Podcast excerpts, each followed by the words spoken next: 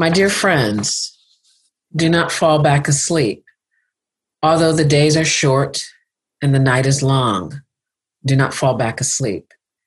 If your heart still beats for humanity, I beg you, go find your kindling, reignite the flame within your heart. Do not fall back asleep. Remember 401 years of terror for Black lives. Reaffirm your commitment to justice. Do not fall back asleep. Remember, we still can't breathe. Even though we find a way to keep smiling, laughing, drumming, crying, working, marching, do not fall back asleep. For me and mine, there is no option. We cannot step out of our black skin and take a day off. There is no day off. Our ancestral melanated garment calls us to action every day. Do not fall back asleep. My dear ally, there can be no peace in our land if the blood of Black people continues to flow through the streets. Please stay awake. Do not fall back asleep. I believe that what we do as women in the privacy of our own minds is the single greatest determinant of our lives. I'm Emma Title, and you are listening to the Women Today podcast, where we are unpacking and investigating the new female psychology. I am a psychotherapist, coach, and teacher who is passionate about women's internal and external freedoms. You are in the right place if you want to hear in depth stories about women's lives on this show, we dig deep into the minds and hearts of women to understand what it really takes to heal, to grow, and to experience psychological freedom so that we can create lives of authenticity, fulfillment, and contribution. This is a place to receive nourishment, inspiration, and guidance as we continue to show up for the complexity and nuance of our lives as women. I'm so glad that you're here, and let's get started with today's episode.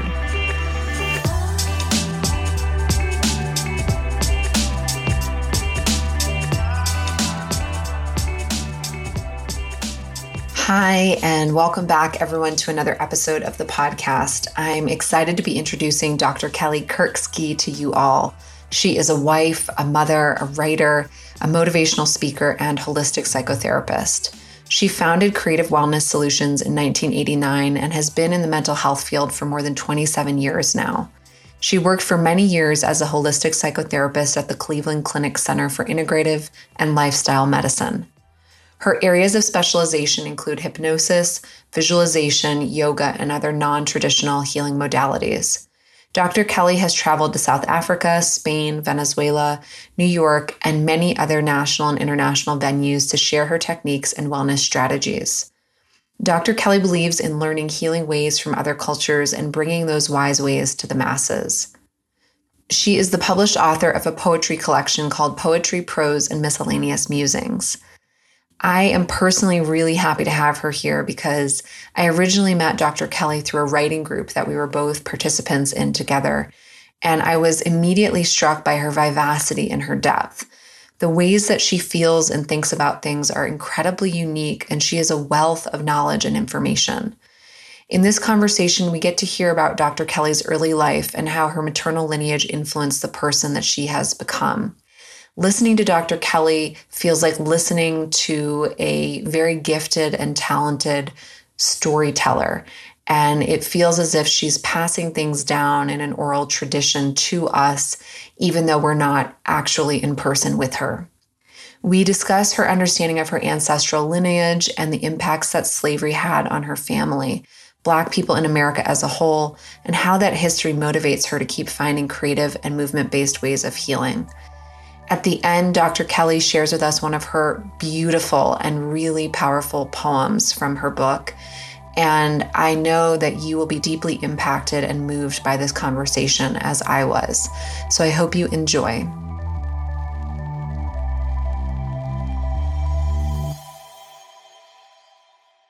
Welcome, Dr. Kellie. I am incredibly grateful to have you on the podcast today.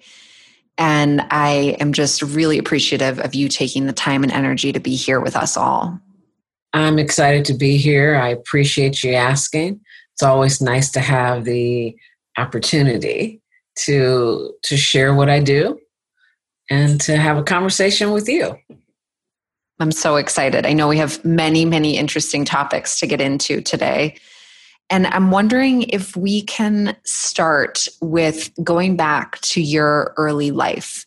I know you had shared with me recently about you as a little girl and some of the very formative experiences that you had from early childhood. And I'm wondering if you'd be willing to share that with us before we get into your more current life and work in the world. Absolutely. So basically, I grew up in a household where we weren't going to traditional doctors very often. My mother, my grandmother, they were people that would gather with friends in the neighborhood and talk about the latest herbal strategies. I remember my mom had this very thick paperback book called Back to Eden. And it was not uncommon to have this pot of sassafras tree bark boiling on the stove, ready for when any one of us were sick. So I knew at a young age that healing happened in a lot of different ways. That it, that it happened around the dinner table with what we put in our bodies. It happened while we were singing as a family. It happened while we were dancing. It happened when we were out in nature. It didn't always happen in a doctor's office. That was that was rare. But when I was a very young child, when I was two years old, my life, you know, shifted in the sense that I did get a clear glimpse of that other side of medicine. So I had this family tradition of herbal medicines, really somatic type of remedies. And then at two years old, my mom she discovered this little dry patch in the center of my forehead. And I can still remember her kneeling down and saying, What is that? And so she did start taking me to, to doctors. And alongside that, there were also these natural treatments. But I remember going to the doctor and laying on a table with these little cups over my eyes, getting ultraviolet ray treatment, this violet light, and keep your eyes closed. It'll damage your eyes if you look at it. Don't look into the light. I remember all these different remedies from the doctor. I was probably four years old doing the elimination diet as a kid. Wow. Yeah. So a lot of restrictions I had. And that little spot on my forehead, it, it grew worse I mean, it grew worse. I mean, that that rash, that dry patch, extended all over my body from head to toe. So I was a bit of um, a leper. I remember hearing the story about the leper. That's how I felt like a leper. And my mother, again, she was that woman that was going to use some traditional remedies, but also she would mix up some salve, some potions. And in the middle of playtime, I'm playing out in the street with my friends, she would call me in. And this was before the street lights came on, so people were still outside playing. She would call me in and she will have already have ripped up strips of sheet and wrap me in it, wrap my hands, wrap my arms all the way up to my shoulder, wrap the whole length of both legs, both arms to keep this medicine in. So that's how I would sleep. I remember waking up in the morning with sometimes those white sheets would be bloody because I would have been scratching mm. in the night. And most of the time, they were just kind of loose and hanging off. I felt like a mummy. How many years did this go on for? Oh gosh. I it began at 2 and all the way up until high school I was always wearing long sleeves, uh, long pants. Wow. It could be a degrees outside, but I wasn't going to expose my skin. And even through college, you know, even through college. Now, I began to make peace with it when I was in high school, probably around 10th or 11th grade. I remember going to a retreat and meeting this young lady who had just returned from a, a year in Japan. And so I was completely fascinated with she was a Rotary scholar and I was amazed at this young girl, same age as me, that she had traveled to Japan and studied in Japan for a year. So we got to be friends. And we, we have poetry in common, that we both love poetry. And we're at this retreat with the with the nuns, Notre Dame nuns and she invited me hey why don't you come to my house? She lived in canton ohio. Her dad was a physician. She had this huge house. I was coming from inner city cleveland. So i was like oh this is really interesting. This is this is pretty nice. Well we were we were we were playing drawing doing something and she looked at my hands because my hands were exposed. And my hands on um, my hands, the skin is discolored because my skin would get so dry that a layer of skin would actually come off and that held the melanin. So that was never regenerated. So I have these white marks on my hands. And I'm a brown girl with white marks on my hands. And I remember she noticed the the marks on my hand and she said, "Oh my gosh, that looks like a flower. That looks like a flower on your hand. Hmm. and it was something about her saying that that it it, it reframed that self-conscious feeling that I had always carried. Mm-hmm.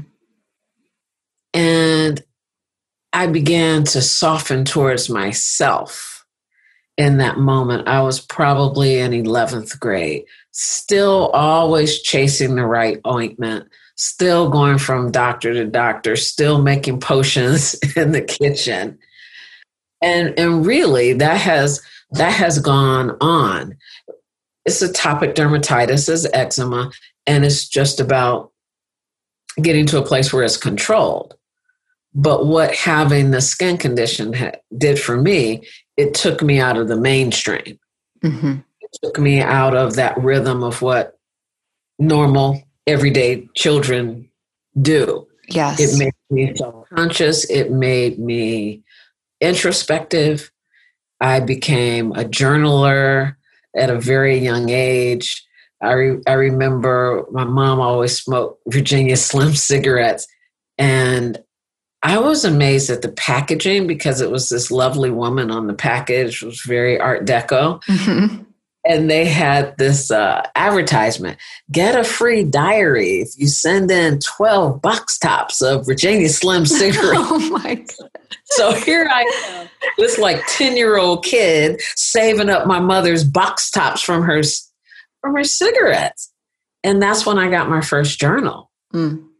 and my journal became my best friend. I wasn't hanging out with a lot of buddies because i was very self-conscious. Mm-hmm so I began to just put all my thoughts, all of my feelings right into my little diary. And I would write in it every day. And that was my that was my outlet. But so the gift from eczema was learning to be a contemplative person, an introspective person, and connected to nature, very connected to nature my mother knew that if we went out together, then I would go out. Mm-hmm. Mm-hmm. She took us on a lot of walks. We had a a creek near our house, so she would take us down to the creek and with her bologna sandwiches. with her bologna sandwiches in her bag and she would show us how to skip rocks and you know we would sit there and really just admire nature and another thing that she would do was to sit a chair on the porch, one of those folding lawn chairs. And she would say, You have to come out of the house and spend five minutes on the porch. You have to let the sun touch your skin. The sun is going to heal your skin. Mm. You've got to come out. And I would never want to come out. I would find any small little space between the wall and the radiator, just cuddle in there. But she would say, No, you have to come out. Yeah. You have to come out. The sun is waiting to heal you. And I did it. Thank you so much for sharing these stories and these vignettes, Dr. Kellie. I can feel several times I felt transported into like the imagery that you described of, you know, being wrapped and clearly your mother played such an important role in in really tending to you and nurturing you despite this ongoing issue you were having. Yeah. I would say that as the fourth girl, uh, I mean, I was the fourth girl child wow. that she had. And we could get lost. We could disappear into that large group of people. And then I had a younger brother also. Mm-hmm.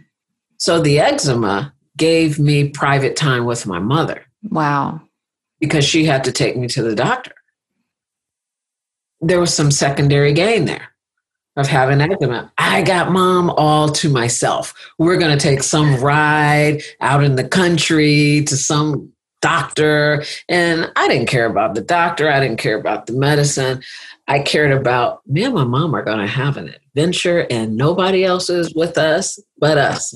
Wow. And we're going to get some hot dogs afterwards. I don't even eat hot dogs today, but that was, you know, that was part of those those special moments. So I can see clearly the beauty that came out of that yeah. and how it formed so much of who I am because a big part of what I did by myself was turning on the record player and dancing. Mm-hmm. I mean, dancing and dancing and dancing until I would fall down and my head was spinning and and that continued. Mm-hmm. You know, that that continued that that movement for peace. Yeah.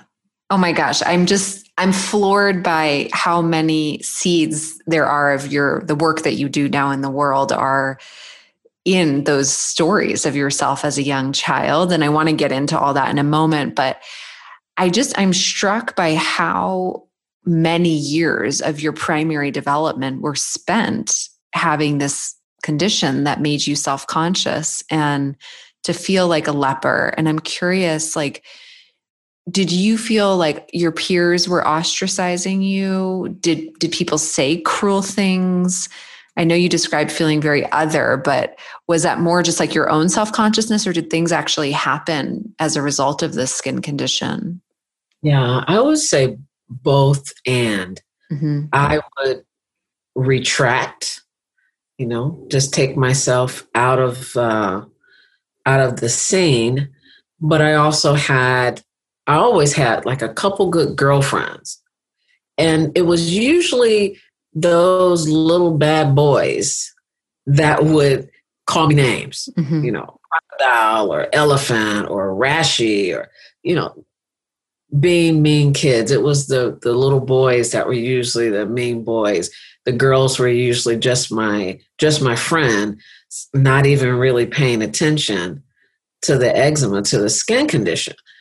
I was hyper aware because I would look at my skin and I would look at other people's skin and say, oh, that's what normal skin looks like. Mm-hmm. Gosh, I wish I had that. I was very, very hyper aware. I had, you know, three beautiful, my sisters, all very beautiful, talented women who I, I looked up to as a kid and still do look up to my sisters, that they didn't have that skin like mine. Mm-hmm.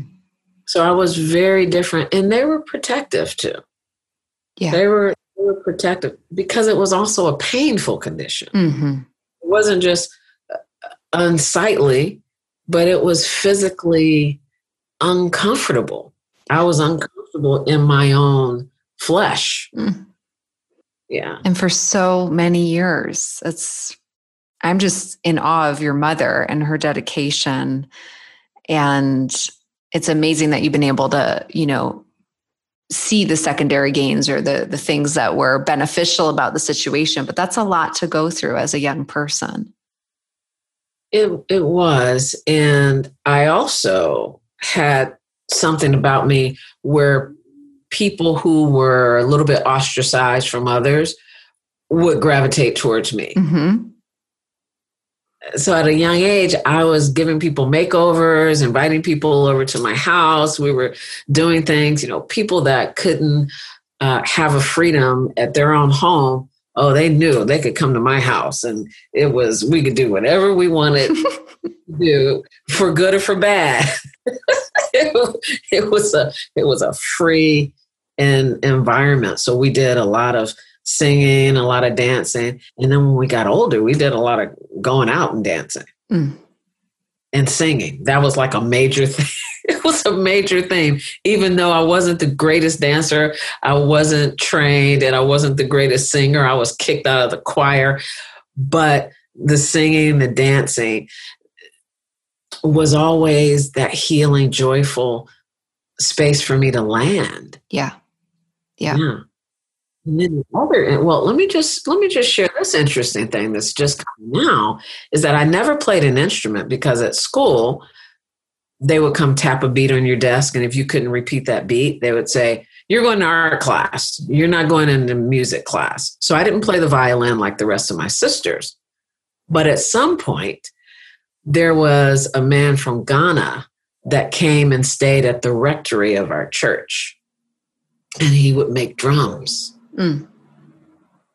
And we would gather and he would make drums and we would drum right in the grass in front of the church. So that introduced, you know, the drum to me. So then I would begin to mimic the drum with my body and with my feet. So I didn't have my own drum, but his name was Pajo. But Pajo taught me about this rhythm that completely transported me into this place of peace and joy and ease and release. Hmm. That was my world, my sanctuary. I love hearing about that. And I, I'm again, I'm just so struck. So, so tell tell the listeners about the kind of work that you do now because they're going to be amazed. I'm floored by like how much of what you do now has been with you in all these different ways since your early life. So describe your work and you know, we can go back in time and talk about how you got there, but like talk about your work as it is now. Okay. So I have a uh, a doctorate in psychology and counselor education from Ohio State. And um, so my primary job has been uh, training master's level counselors and working as a holistic psychotherapist bringing in music dance guided imagery hypnotherapy uh, all the somatic ways of being. I bring in drums and percussion instruments I do EMDR and use, uh, I've created a system of African centered bilateral stimulation for that. So going back into our cultural roots and using that, that healing energy that's innate from a place of heartbeat, the drum, the movement, art, I'm also an expressive arts therapist, dancing mindfulness facilitator. I do everything possible to share various keys for emotional expression, healthy emotional expression for my clients, integrating in other aspects like yoga, like energy medicine, tapping, uh, emotional freedom technique, all of those things, chanting, if clients are open to it, mm-hmm. all of that. It's just amazing to hear about, and I love how eclectic you are, and also how your your practice, your work has evolved to be so eclectic. And I'm curious, you know, because here we talk a lot about women's lives. Like, what have you noticed about having more creative methodologies, or let's call them nonlinear techniques, how that helps women in a way that might be different than, say, just talking about our problems or thinking about them or even writing about them. Yeah. So I, I, it has helped people just move beyond the words, beyond the the cognitive expression, the trying to put syllables and sentences to pain. The pain is in the body. It's in the organs, it's in the tissues. And being able to create a vibration that helps to um, rattle that away that helps to transmute that to soften those those wounds so that real healing can take place i can sit down and talk to somebody and listen to somebody all day. That's important too. But there's also a point where we need to tap on the body. We we need to touch the body. We need to move our feet. Get the energy in the body moving and connect back to our container. We've been so um, indoctrinated and being emotionless and just following this rigid linear way. And we're we're not that. We're we're not that. Uh, so true. Do you know do you know Chameli Ardagh who created the awakening women institute? No. I think you might love her and her work, her community. Anyway, she's had a big impact and influence on my life. And she's created and found and sort of teaches all these different types of practices, different but similar to what you're describing, but using music and touch and movement as a way of unlocking and and healing and releasing from like you're saying the tissues the cells um, and it's just these things that when I experience them, I'm like, oh, I couldn't have gotten there just through talking, but it was through this intensity of movement and sound and sensory experience that I feel more free on the other end. Yeah, I mean, we really we heal we heal through the body. And that's my lived experience from since forever. I know when I'm feeling out of balance that I have not been in my body, moving my body, because that's why we're in this vehicle. Yes. portable. I mean, you know, you know, it's like that's why our, our, our, soul is encased in this container so we can move it. Mm. So we can become more more free instead of these stagnant people that sit in chairs all day long and hope for something better. Oh my gosh, so true. Thank you for saying that. And I'm feeling it more than ever now in our Zoom culture, just like how much gets lost, you know, without moving together, eating together, being together. And I will I will say this that even in the Zoom culture, I still move with my people. Yeah. I don't let the technology stop me from being the essence of who I am. So when I'm with my my clients, when I'm presenting to groups, whether it's a corporate group, whether it's a university group, or whether it's three year olds, I am getting people moving and shaking and tapping and, you know, moving their shoulders. Like, feel that. What does that feel like? Rolling the shoulders, stretching through the heart center, reaching up, you know. So we don't have to be bound to our chair. And if we are, we can still move in our chair. we can move in our chair. So when people tell me, oh gosh, I'm so tired of the Zoom. I'm so tired. I just, I, do what you need to do with the plate that's in front of you. Our limitation is between our ears and our heart. So I'm still moving with my friends on Zoom, I'm dancing, and particularly with my clients. I love that. Right. Any audience. I, I was with um, a group of uh, children from age three to 12 last Saturday teaching mindfulness meditation and journaling. And it was fantastic to watch those kids stretch their body and reach towards the sky. It was the best. It was the best medicine for me being in the midst of them, mm. watching connect to their body. Yeah. We forget the body sometimes and leave it on the curb. Oh, yes, we do.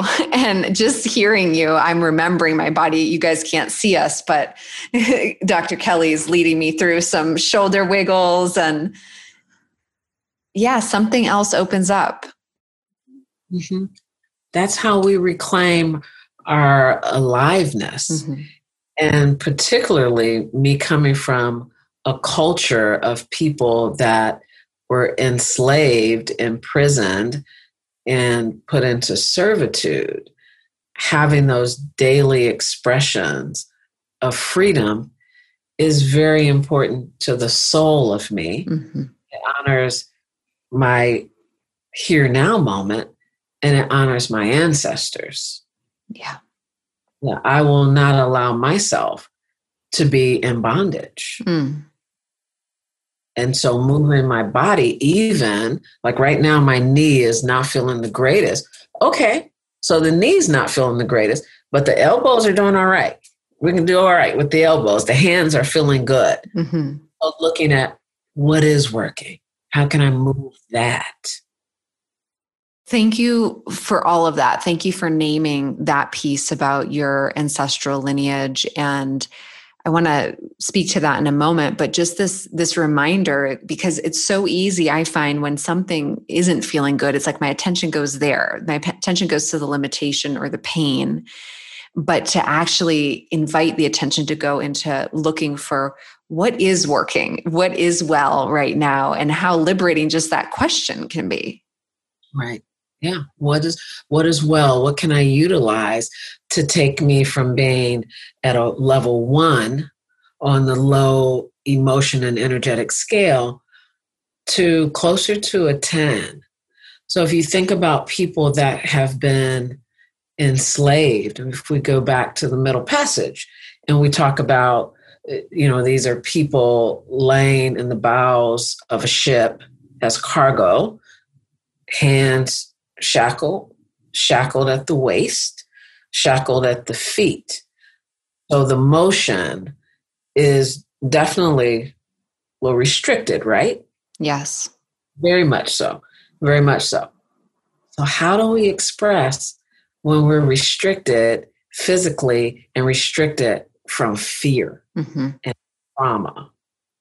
We can move our eyes, we can move our mouth, perhaps we can move our neck, we can move our toes, maybe we can move our fingers, you know? It's like what do you have control over in this physical temple? So if this is not working, maybe this is. So if those fingers can flutter, but the wrists are bound, there's still a freedom there. Hmm. This is I wish everybody could see you right now because it's so it's powerful just to watch your body move as you say the words. And I know we talked about your mother and your grandmother as, you know, passing down this herbal healing, these these traditions to you.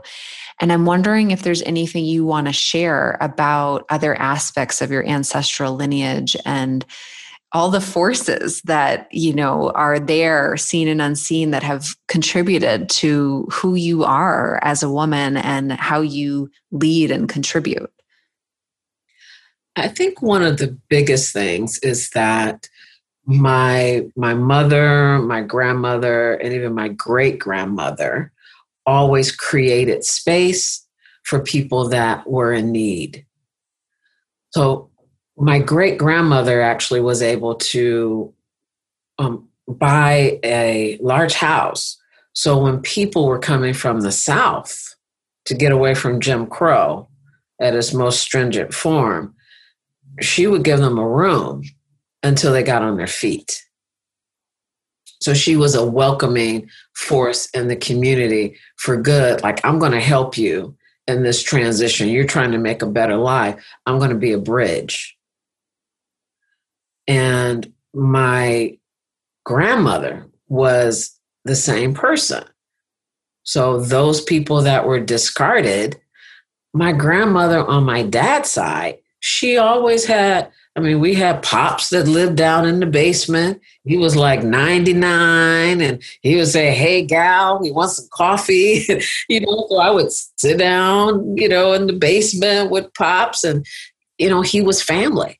And then Miss Minnie was in the bedroom upstairs, and you know her therapy was sweeping the driveway, sweeping the streets, and she was this little old lady that no longer had a place. So my grandmother gave people a place.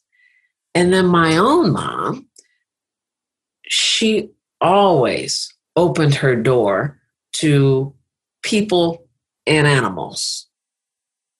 I remember there was one woman, I'll change her name. She might still be living, but she was a nurse. She was a battered woman. My mother, who was a barber, she met this woman at the barber shop noticed that she was an abused woman. And next thing I know, this lady's living with us.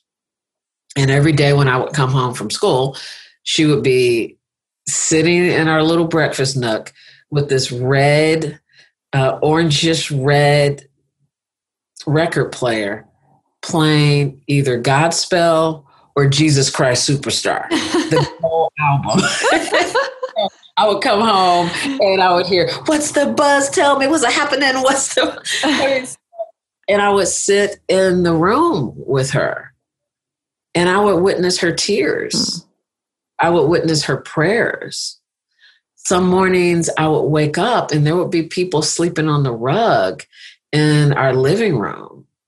Uh, for some reason, our house was a house where you know, kids that were gay and lesbian who were kicked out of their homes and battered by parents or siblings, they came to our house, stayed there until they could be safe. My mother brought a lot of people home from the barber shop. She would see a lot of wounded people. so it was it was beautiful and challenging. Yeah. Beautiful and challenging because it was like, huh, well, who are we going to find today? It didn't. It didn't matter. It had to be this this expansive way of being, so that we learned and grew to know that community is family and family is community, and it's not about blood ties. It's about these heart connections.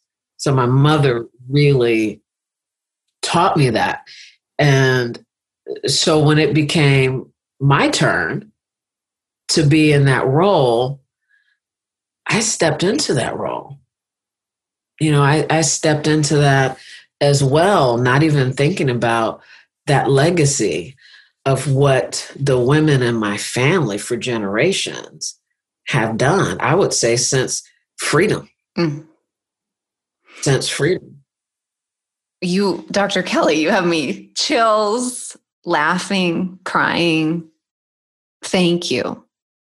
I just feel, I feel your great grandma, your grandma, your mother, you.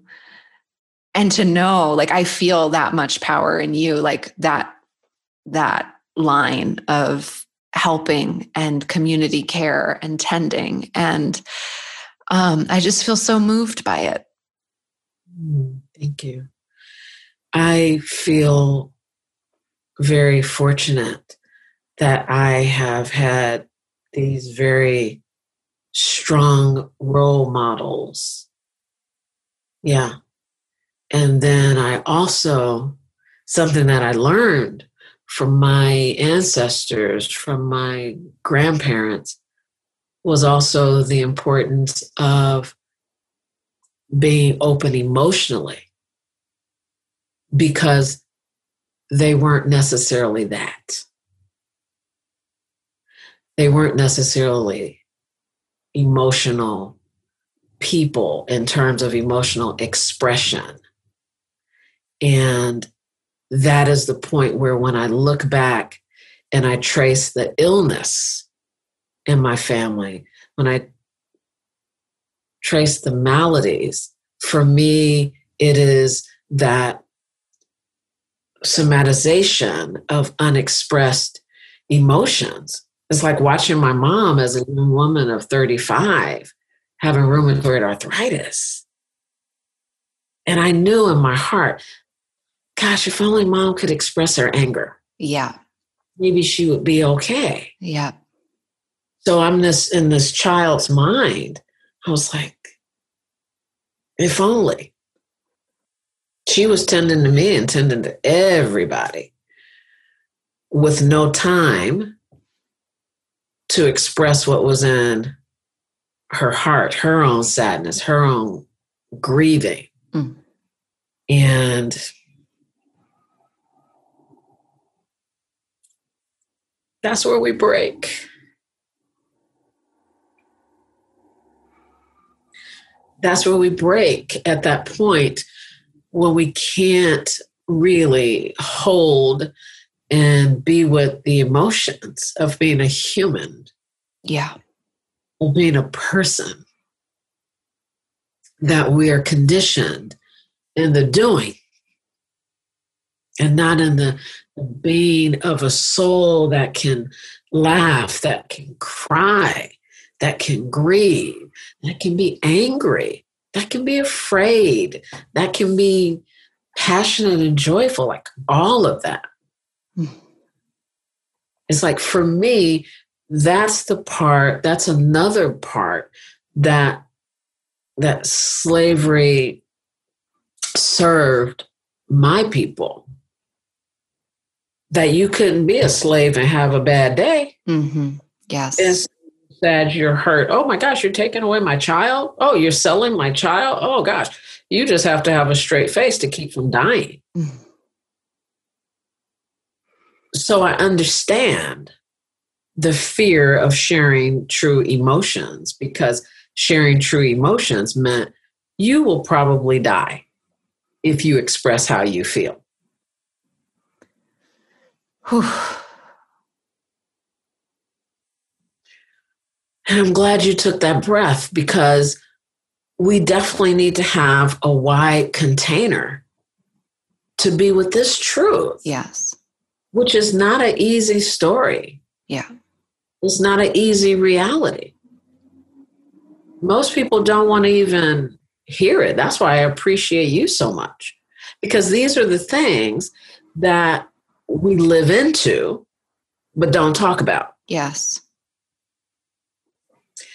Don't express. Find ways to numb it. Can I, how much sugar can I eat? How much drinks can I have? How many, you know, whatever. How many cigarettes can I smoke? Yes. Find ways to numb those unexpressed, unprocessed feelings. So that's why I have my rattle. it's like I don't have to have the words to express my grief and sadness, but trust me, even today, I'm going to go downstairs and beat the hell out of my drums. Yes. Thank you so much for gifting us with these truths. And and I want to know like how are you doing this year as a black woman, as a mother with everything. You know, the Black Lives Matter movement I know has been going on for eons but with how it's so forefront and center right now, how are you doing? Uh, I want to be hopeful. And there's a part of me that's very hopeful. And then there's another part of me that is grieving so much. And as a mom of three Black children, there's that part that is afraid for them that is still hyper vigilant as they are young adults in the world, doing great things on their path. But it doesn't matter what you do because, as a brown person, a black person, there is still a bit of a target on our backs.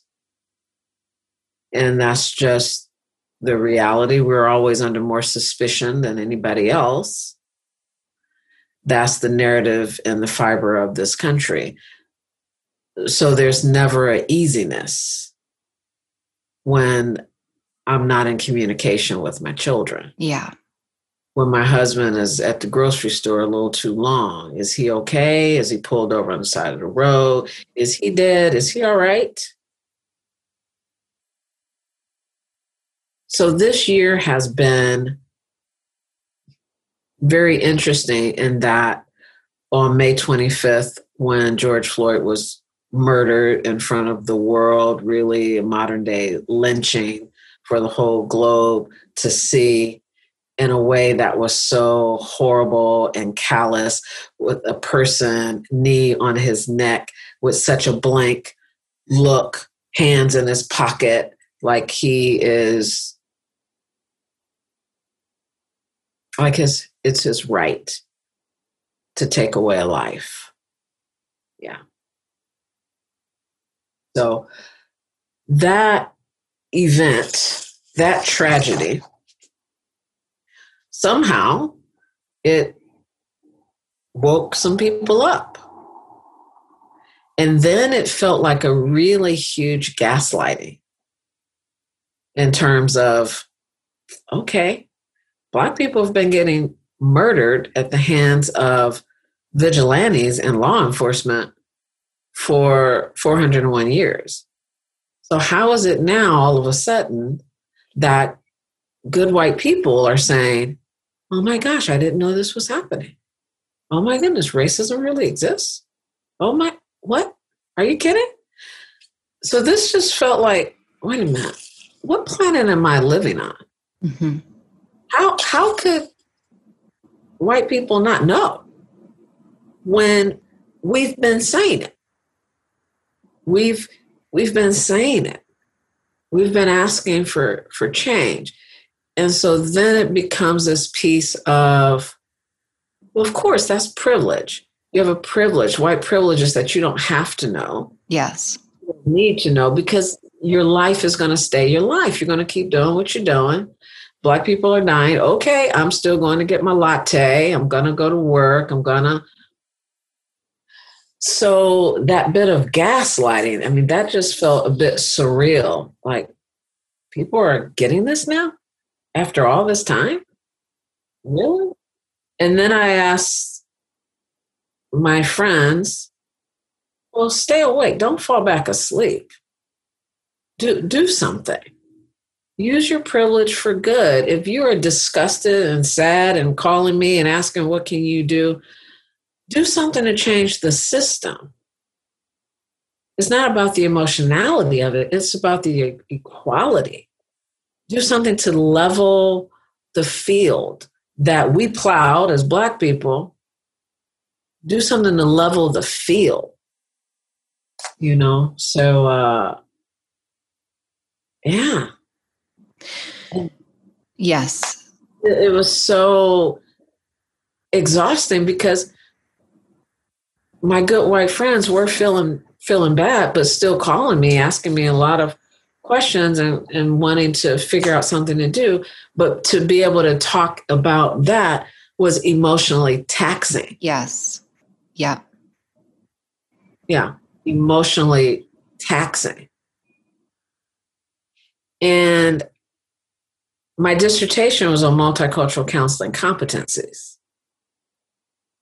So I've studied this, I've researched this, I've written it up, I've presented on it. And so asking to be paid what I'm worth is not something that I hesitate in because this is my area of competency. I'm just, I'm not just a person that happens to be black that I can talk about this. And so, kind of looking at that dynamic too. Oh, well, can you come do this? Can you come do that? Really? that's called slavery too. Yes. So, so no, I'm not going to come and you know speak to your people for free. Yeah.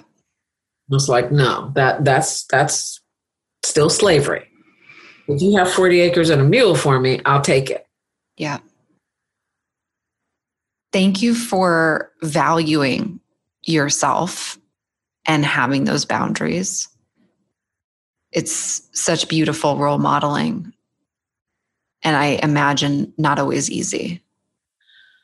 No, no. And because I am an educator in the heart of me, there is information that I want to get out and that I want to share. And so I have to temper myself and ask myself, am I am I honoring my own knowledge base and my own skills and my time? Yeah. I mean, my my children, they would listen to me on the phone with friends and they would roll their eyes and go, Mom, why are you spending so much time teaching your white friends? What? Yeah. What are you doing, Mom? Stop it. And then I said, Well, I'm an educator. What can, it's just natural. It just comes out. You know, it just comes out. But there is a retreating that I also do. I mean, it's like, so I go out and I do my work and then I come back in mm-hmm. and get really quiet. I do a lot of meditation. I do a lot of work with sound, sound healing, with, with mantra. Um, but that balance is always there. It's like, do I speak to this group even though they can't pay my fee? Yeah. And I imagine it it depends so much on when you tap in like the integrity and the congruence and what actually feels right and honoring of you and the situation and that it's not always a simple straightforward answer right it's a case by it's a case by case and uh, yeah, it's a case by case basis, but I always have to just check in with myself. What is this feeling like for me? Yeah. Like, okay, what's the root of that? Yeah. Feeling that I'm feeling a little agitated right now. Where is that coming from? What's what's what's the genesis of that? What is that bringing up for me? So every encounter is an opportunity for me to sit with myself. Mm and see what it is that I need, what I'm saying, what I'm not saying. Yeah. And then looking at the opportunity of of sharing. Yeah. It's powerful to hear you talk about and I work actually with a lot of women business owners and it's just such a thing for us to reckon with around finances and economics and our valuing of ourselves and our valuing of other. And then for you as a black woman it's like all the other layers with race on top of that that i just want to acknowledge. And like i just really appreciate how much you are tuning into yourself and that deeper essence to try to get the clear answers when these situations come up Yes, it is a bit draining sometimes. I I hear that and I deeply appreciate that. I, I do I do grapple with it. Yeah. I think that's healthy too because we get to have these eh, eh, dialogues with ourselves about, you know, what are we doing? Am I living my truth? Am I in my integrity? Yeah. Am I doing the work that I feel that I'm meant to do in this body? Yeah. Yeah. Dr. Kellie, I know that you are a poet. And just as we're talking about expression and valuing and waking up and staying awake, I'm wondering if you would be willing to share with us your poem. Mm-hmm. I would. I would love to. I would love to. Um, and and I will say that a few years ago, my my father in law died in 2018, and I had been walking around with the galleys to my poetry book for probably four or five years. It was 95% finished. But when my father in law died of congestive heart failure, it was still unexpected because people can live years with congestive heart failure. So when he died, it shocked my system, and I was like, I'm going to publish my poetry book. So there it is, my little poetry. Gorgeous. Book. What's it called? It's called Poetry, Prose, and Miscellaneous Musings, Volume One. So more to come. But I published it because I wanted to validate myself and to say I am a published poet, that this is a huge part of my journey in, in life. So it was an act of loving myself and loving my dream. Mm, thank you for doing that. Thank you. So, this poem is called Stay Awake. And I wrote this August 28th, 2020. My dear friends, do not fall back asleep. Although the days are short and the night is long, do not fall back asleep. If your heart still beats for humanity, I beg you, go find your kindling, reignite the flame within your heart. Do not fall back asleep. Remember 401 years of terror for Black lives. Reaffirm your commitment to justice. Do not fall back asleep. Remember, we still can't breathe. Even though we find a way to keep smiling, laughing, drumming, crying, working, marching, do not fall back asleep. For me and mine, there is no option. We cannot step out of our black skin and take a day off. There is no day off. Our ancestral melanated garment calls us to action every day. Do not fall back asleep.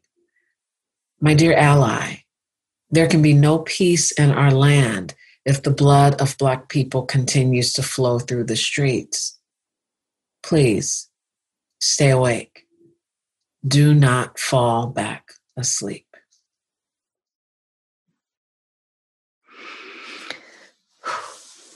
Dr. Kellie, thank you so much.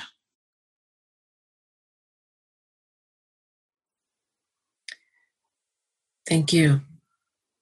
Thank you for having a container to hold what I've shared and to hear with your heart. Thank you.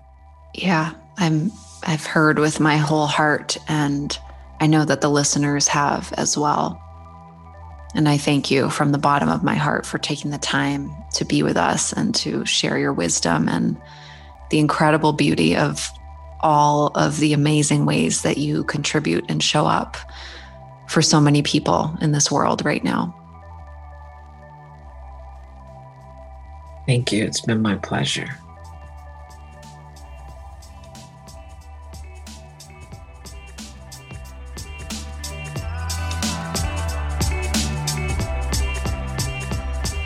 Thank you so much for listening to the Women Today podcast.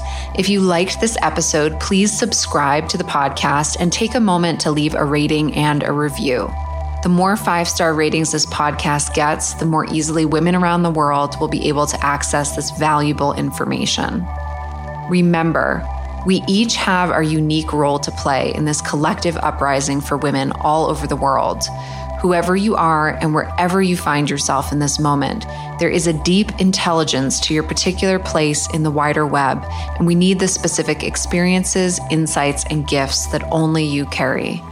I am sending you my heartfelt strength and support for wherever you are on the journey, and I'll look forward to connecting again next week.